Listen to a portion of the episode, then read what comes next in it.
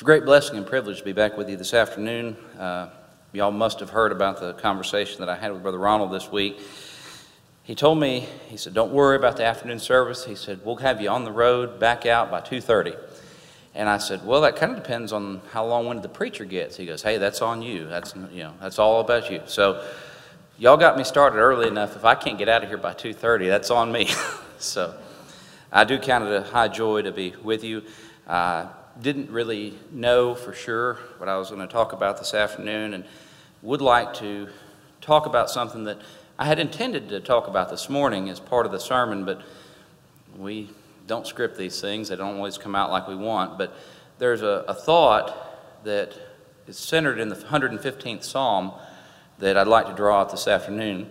In Psalm 115 and verse 2, a question is asked Wherefore should the heathen now say, where is their God? And it doesn't take a, a, lot of observation to realize that people today, whenever something happens, they'll say, Well, where's your God? You know, something bad happens, and they say, well, What happened to God? You know, why didn't God do something about this? Why didn't God stop this? Or why didn't God intervene? And I may not always know the specific answer to that question, but I do know the answer to the question, Wherefore should the heathen now say, Where is their God? is found in verse 3. In verse 3, the psalmist says, But our God is in the heavens, and he hath done whatsoever he pleased.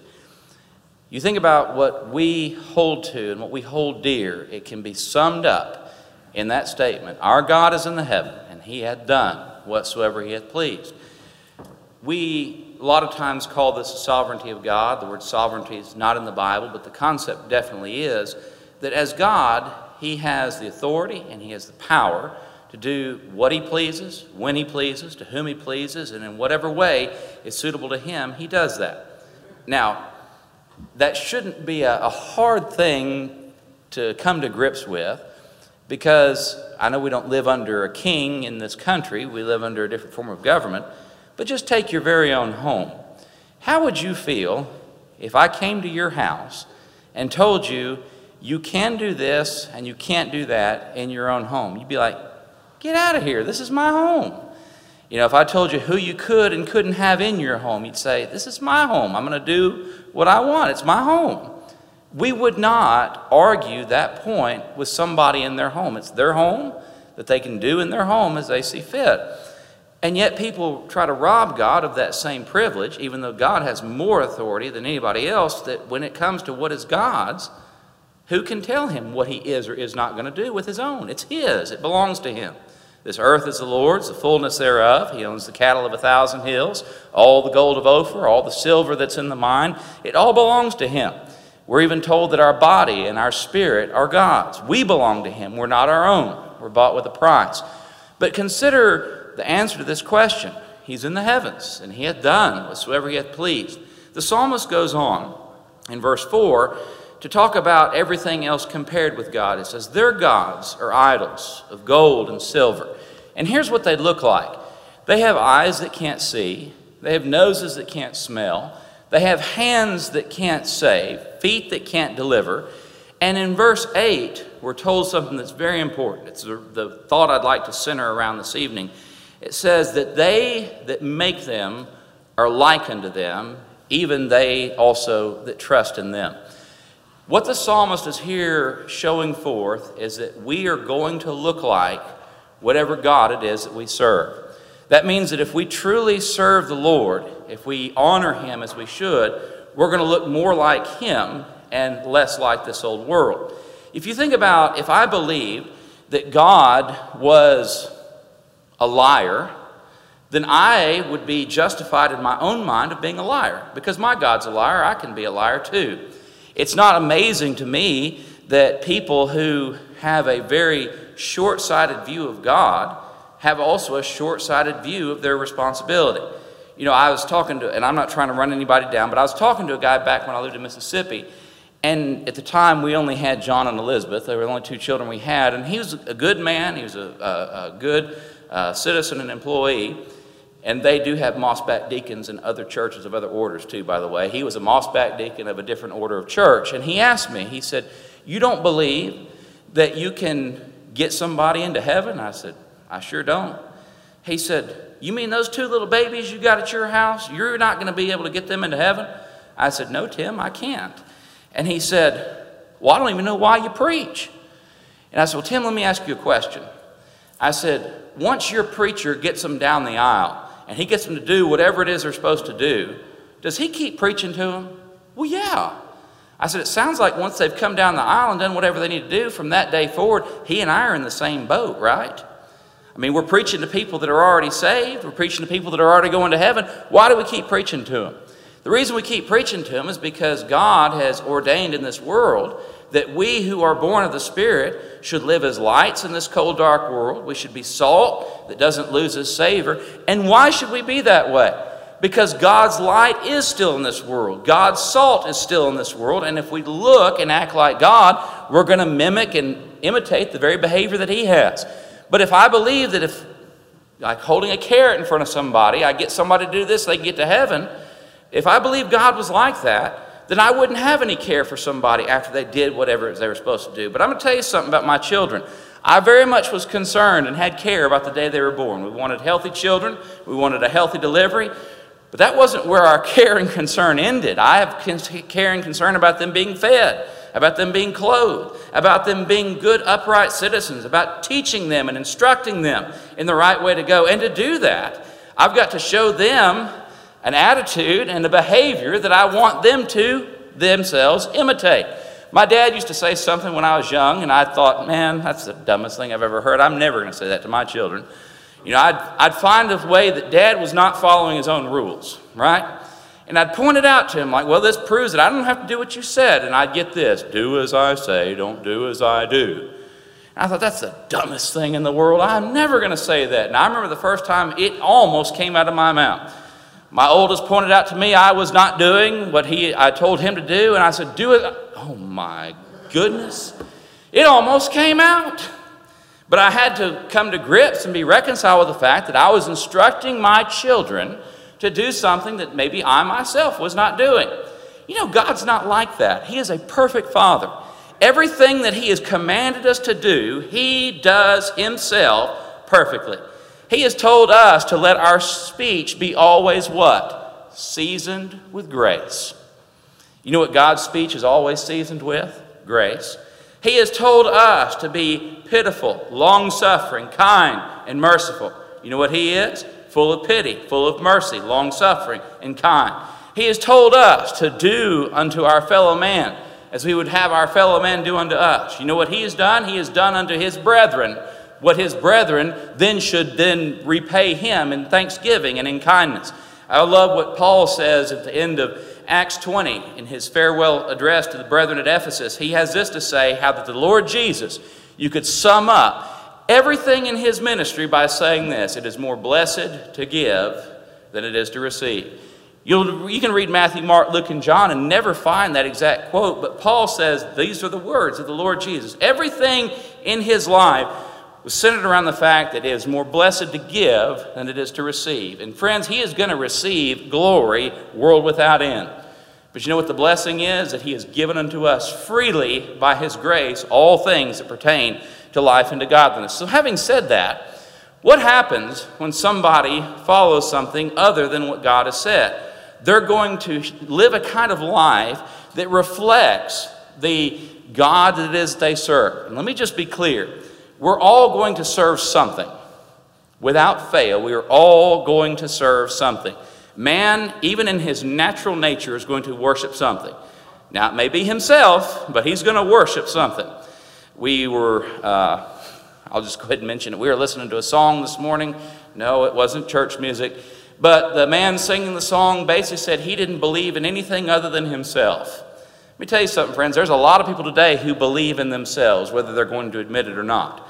And the reason they believe in themselves is because they start every statement with, I think or I feel. You know what they're saying? I've got this figured out. You know how our expression should begin? Thus saith the Lord, is how our expression should start. Why should they start that way? Because our God is in the heavens, and he hath done whatsoever he hath pleased. And if our life looks like his, We'll have graciousness in our action. We'll have thanksgiving in our hearts. We'll be constantly in prayer, begging our Father to be with us. We'll be at the end of our lives saying the same thing that he said to his Father Into thy hands I commend my spirit. We'll be saying things like, I thank thee, O Father, Lord of heaven and earth, because thou hast done these things. We'll ask our Father to do things for us as he did. We will have a, a, a, a spirit within us, much like Jesus Christ. And I'll tell you this it's okay to mourn in this old world. Jesus wept, he mourned, but he did so when it was appropriate. He mourned over the loss of a loved one, he mourned over the, the sad spiritual state of Jerusalem. He mourned, friends, over things. He even marveled at things. Now, that one blows me away. Jesus marveled means that he was amazed. You know what amazed Jesus? Unbelief in Jews and belief by a Gentile. That amazed him.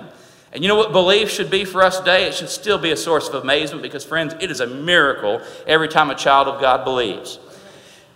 But look at it from the other perspective. Why is it that so many people in the world are sad? They're sad is because they're serving a God that can't save. Why is it so many people are angry? They're angry because they serve a God that can't help.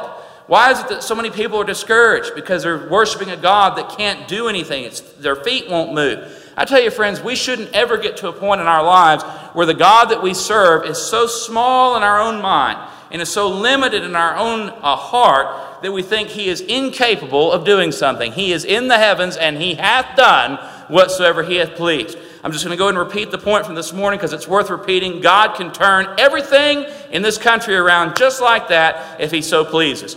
God can fill up church houses just like that if he so pleases. Now, I'm going to tell you what God is pleased with. He's pleased when His people go out and say, Come and see. That's how God normally works and how God normally operates. I've told folks for years, I said, God can drop people on your doorstep. He's just not in the habit of doing that. what really should happen is that people see something in us that looks like the God that we serve. I had a conversation with the children yesterday as we were driving, and I asked a very simple question, a question that every one of us should be able to answer at a moment's notice. And that question is why do you believe that you are going to heaven? Why is it you believe that one day when this life is over, you're going to be with God? And the answer is very simple. The answer is because Jesus died for my sins. That's the simple answer. That's the short answer. There's a longer answer, but that's the simple one. But you know, we're supposed to be ready always to give an answer to that question. Did you notice the language? Be ready to what? Answer. You know what that means? There's got to be something in us worth seeing for them to ask. If they see me as being as angry as everybody else in the world, and I confess this to some of you at lunch, I'll just confess it publicly now in front of wherever the camera is. I'll confess that driving through Atlanta yesterday, I was as mad as everybody else. Driving through Nashville last night, I was as mad as everybody else. I didn't sound like a preacher. I didn't act like a preacher. I looked and sounded just like everybody else on the road. I've been there. And nobody was going to see me in traffic. I should say, I need to ask that guy about him, uh, what, what drives him. They could look at me and say, yeah, he's like everybody else. I hope that's not always the way I am. So, my point is if you're at work or if you're at the grocery store, or you're in your community, do people see something in us that looks different than the gods of this world? Do they see something in us that has power? Do they see something in us that has grace and mercy and tenderness and compassion and long suffering and faith and meekness and all the other things that should go along with the fruit of the Spirit? If they do and they ask the question, then we have something to tell them. Because, friends, we go through this life looking like the God that we serve. It may look like an idol of silver and gold. It may look like a God that can't help, a God that can't uh, aid, a God that can't deliver. But I hope people see in us a people that are so overjoyed and so uplifted and so filled with the Spirit, they say, There's something different about that God. I need to ask him why he's not depressed. I need to ask him why he's not mad. I need to ask him why he's not cast down or her. Because I tell you this, friends, I don't believe God is in heaven sad today. I don't believe God is in heaven angry today. I don't believe God is in heaven distraught today. He's not wringing his hands, wondering what's going to happen. God is in heaven as sure and as confident in his power and his ability as he's ever been. And he knows one day when this world is over that we're all going to be with him. And because of that, friends, he is not disturbed today.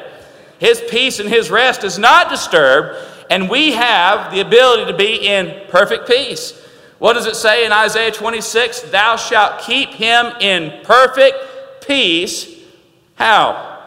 Whose mind is stayed on thee. I tell you this, friends, I need to have my mind stayed on Jesus Christ. When my mind is stayed on Him, stayed on His power, stayed on His love, I won't go through these things in either the bewilderment of wondering what's going to happen, the confusion of what's uh, uh, coming. I won't go through it with anger over what has happened, discouragement over what I'm currently in. I'll go through it with the love, the power, the mercy, and the grace that has the very same resemblance of our Father which is in heaven. We're told in uh, Matthew 5 and verse 17, he says, Let your uh, light shine, let your good works shine before men that they may see, or let your light shine before men that they may see your good works and glorify your Father which is in heaven.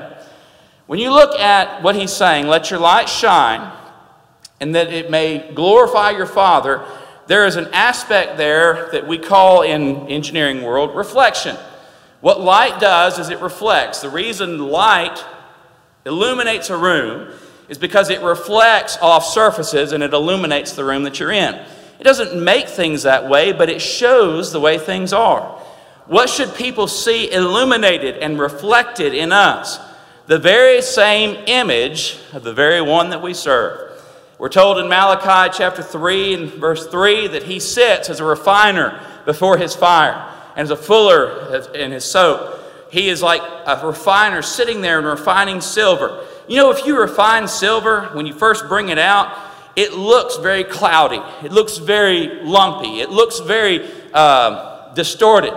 But you apply some fire to that silver, and that lumpiness begins to go away. That cloudiness begins to go away. Dross and imperfection begins to come out. It liquefies and it turns into a sheen. But you know how that refiner knows? When that job is done, when he can look down into that reflection of that metal and he can see his own image reflected and stared back at him.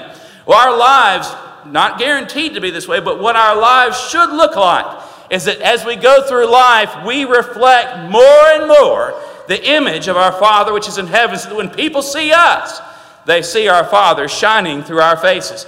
You know, the disciples asked Jesus a question in uh, John 14 or actually Philip did. He said, he said, Lord, show us the Father, and it sufficeth us. What did Jesus say? He said, Have I been so long a time with you, Philip? He said, If you've seen me, you've seen the Father. You know why that was? Because he was the express image of his Father. Now, I'm not the express image of my Father, but what I should be doing is getting a lot closer to that image than I am right now. I told all of you this morning the last time I saw you was the last time things were normal. you know, I, I didn't look, regrettably, like I did last March. I've gained weight since then. I've lost hair since then. I've got aches and pains that I didn't have then. I'm getting, I'm older now. And when you see me next year, if you do, Lord willing, I will look different than I do now. But I hope that I know more about my Father now than I did last year. I hope I look more like him now than I did last year. I hope that people see in me a level of behavior and deportment that looks more like their father than it did before. Because I don't want to look like everybody else walking down the street. I don't want to look like everybody else with their head hung down. I don't want to look like everybody else who gets angry all the time. I want to look like Jesus that when somebody saw him, they said, There's something different about that guy.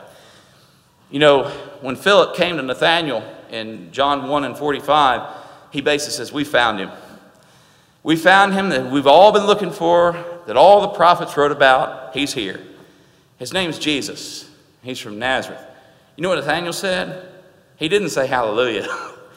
he said, Nazareth, huh? This is not in the King James. This is poor Brother Philip's broken country boy English. Nazareth, huh? Pfft, ain't nothing good in Nazareth. Now, that may not be good grammar, but that's good theology. That's basically what Nathanael said. He said, Nazareth. There's nothing good out of Nazareth. You know what Philip said? Come and see. Just come and see. Just see if he's what I'm telling you he is. There was a woman, I mentioned her this morning in John chapter 4, who was not exactly the model citizen of her city. When Jesus told her to call her husband, remember she goes, I don't have one. He goes, Well, you got that right. Yeah, you've been married, you know, four times, and this one you got, you didn't even bother marrying him. You're just living with him. But you got that right. You ain't got a husband, but go call him. And she didn't like that. She started trying to change the subject. So this woman, if you allow me to say it this way, would you allow me to say she had a very poor reputation? She had a poor reputation, but she got so excited about Jesus that she runs into town and says, You need to come see this fella. He told me all about myself. Now, I know some people today who be like, Well, I don't think I want to see that guy. But she said, Come and see a man that told me all things that ever I did. Is not this the Christ? You know, they were willing, with a woman of bad reputation, to come see this man they've never seen before. Why? Because they saw something in her they had never seen before. what they need to see in us, people need to see in us something they've never seen before. They need to see something that turns their world upside down. Not like it's been turned upside down, but turns their world upside down in a good way. And when that happens, friends, if they see the grace and the mercy and the kindness and the compassion and the loving kindness in us, may they come and see a place where graciousness dwells. I love what the servant says in Genesis 24 when he says, I being in the way, the Lord hath led me to the house of my master's brethren. You know, the house of God is unlike anything else on this earth. It's not like a business. It's not like, I mean, the closest thing it's like is a home with a family. But even then, our homes don't really exactly look like the church because our home is full of our family. And our family is those who we're naturally related to. And I know technically we're all naturally related, but friends, we're not here because we're from the same natural family. We're here because we're all part of the same spiritual family. It's not tied by blood, it's not tied by name, it's not tied by genealogy, it's tied by the blood of Jesus Christ. And I love the fact that in the house of God, there's not old and young. There's not rich and poor. There's not black and white. There's not male and female. There's not Jew and Gentile. It's all one. It's all one family because it's been covered and bought by the blood of Jesus Christ. You know, I talk to people at work and I ask them where they go to church. And I tell you, it's getting sad to hear people say, well, you know, I go to such and such church, but, you know, I only know like three people there, and I've never even talked to the pastor. And I'm thinking, what? Now, granted, they're in a church with like 2,000 people, and they have four services to make everything work. But, friends, what kind of church is it if you've never had a conversation with the pastor? What kind of church is it if you only know three people in the church? To me, that is not a representation of what church is all about. Not even getting to the doctrine, that's not a representation of what the fellowship of the church is all about. You know what should make us different? That people see in us something they don't find anywhere else. And I'm going to tell you something, friends. When people come and view the church, the first thing they're going to see is not election. The second thing they're going to see is not predestination. The third thing they're not going to see is uh, eternal security. Those things aren't seen immediately. But I'll tell you what they will see immediately. They'll see whether it's a house of love or not. They'll see whether it's a house of prayer or not. They'll see whether it's a place of, of kindred uh, fellowship or not, because those things are immediately seen. Those things are things that it doesn't take time to develop. You see it right away. You ever visited with a family, and before they even opened their mouth, you knew they've been fighting? I'm amazed that, you know, you know, Brother Larry and Sister Basha didn't ask us yesterday when we got there, what's wrong? Because between traffic and my temper and the children wanting to kill each other, I'm sure we were a sight coming out of the car yesterday. But have you ever been around a couple and you knew they're together, but they ain't on speaking terms? Do people not do that in Tennessee? Okay, all right. I mean, it's everywhere else I've been, you're like, okay, I'm going to let them sort out whatever it is that they've got going on. You can tell that immediately. But you know, it's easy when you go to a home and you see a family that has love one for another. It's immediately seen. It's immediately seen if husband and wife aren't just husband and wife, they're also the best of friends. That's immediately seen. You don't have to wonder, you don't have to gauge, it's just something you know when you see it. What people ought to see with us is not a people that have to say, Yeah, I'm a Christian, yeah, I believe in God, yes, I. They see in us the love of Christ coming out. That's why the Apostle Paul would write that while he works in us, both to will and to do of his good pleasure, we should work out our own salvation with fear and trembling so that other people would see being brought out of us what God has already worked in on the inside. And when we do that, and somebody says, Well, where is now their God? Someone else can say, It's with them. It's with those people right there. You know, when Abraham walked by, you know what people said? There goes God's friend. That's what they said about it. You know why they said that? Because Abraham was willing to do things that nobody else was. Can you imagine Abraham's family when he said, I'm leaving and I'm taking my wife with me? Where are you going? I don't know. When are you going to be back? Couldn't say. What did you just say? You don't know where you're going? You don't know when you're going to be back? Why are you doing this? Because God told me to go, so I'm going. Can you imagine what it would have been like had people known what Abraham knew when he was told to offer up Isaac? Now, friends, he didn't lie to his servants when he said, I and the lad will go up yonder and worship and come again to you. He fully expected Isaac was going to come back because he fully expected God was going to raise him up from the dead. Didn't have to go through that, but that's what he expected. And he didn't lie to his servants. But you know, I can imagine the look on his servant's face if he'd have told him what he was going to do, they'd been like, You're doing what? But he just went and did it because God told him to do it. He built altars because God told him to build altars. And whenever he walked by, because of his actions, people said, There goes God's friend. Jesus said, Ye are my friends if you do what? Whatsoever I've commanded you. And whatever he's commanded us to do, he has already first done himself, because he even says this A greater love hath no man than this, than a man lay down his life for who? His friends. He laid down his life for us. His life was taken up again for us. His life was in service for us. His love was to us. His mercy and His grace are for us. And as such, we should reflect those very same things in our lives. So when people see us, they can say, I don't know where exactly God is. I don't exactly know everything there is to know about God. But there's one thing I do know. It's going to be found over there with those folks. Because those folks look like Him, they act like Him, and they're His friends. I hope that when somebody sees me, they'll say, There goes a friend of God, and not say, Well, there goes somebody who looks just like everybody else. Because I don't want to look like a weak and poor God.